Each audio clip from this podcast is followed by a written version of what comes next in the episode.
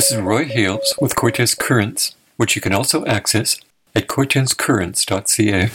On Monday, December 12th, Gorge Harbor Marina Resort announced that its seasonal liveaboard program will come to an end next spring.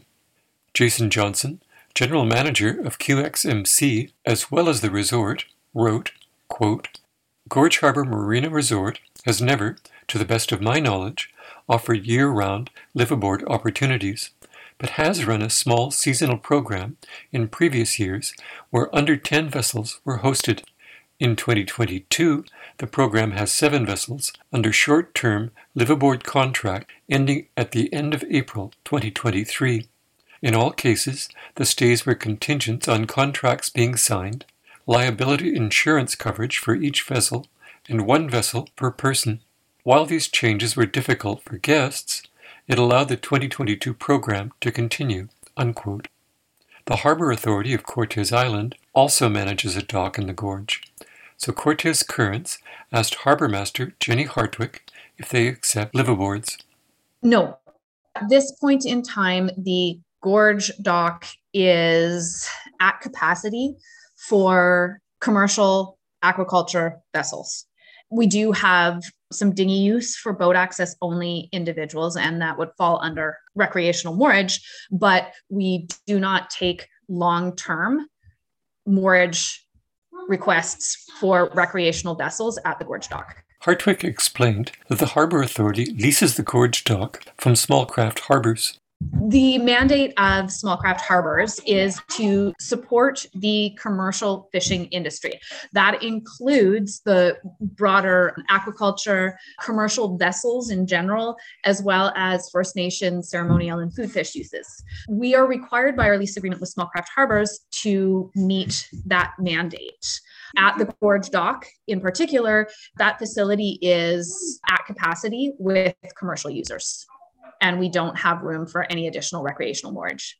Is there room for liveaboards at any of the other docks the Harbour Authority manages?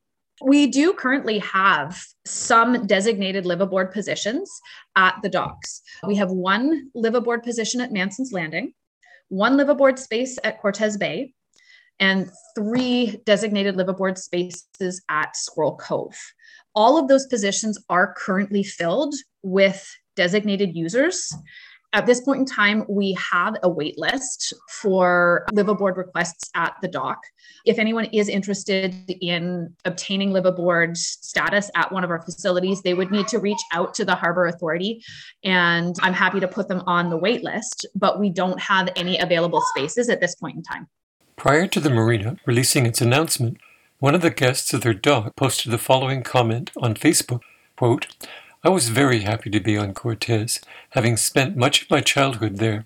Guess it's not the Cortes I knew anymore. The disrespect towards those who choose to live on the water has been a shock, to say the least. I understand there are issues with some irresponsible boat owners, but I'm certainly not one of them. Though I had more options elsewhere, I chose Gorge Harbor because of the connection I had to the island and its people. I have literally spent thousands of dollars in the community so far. Yesterday, I heard that liveaboards will not be allowed at the marina next winter. Unquote. As many do not appear to realize that posting on Facebook is a form of publishing, Cortes Currents is not going to release the poster's name. Johnson explained the resort's position, quote, with the full understanding that there is a housing crisis in BC and Cortes is certainly no different, we need to ensure that guests have access to the amenities needed for their short term stay has minimum expectations. The marina does not have pump out or sewer access, while the expectation is that vessels will leave and seek facilities accordingly. Our marina is not equipped to offer this service.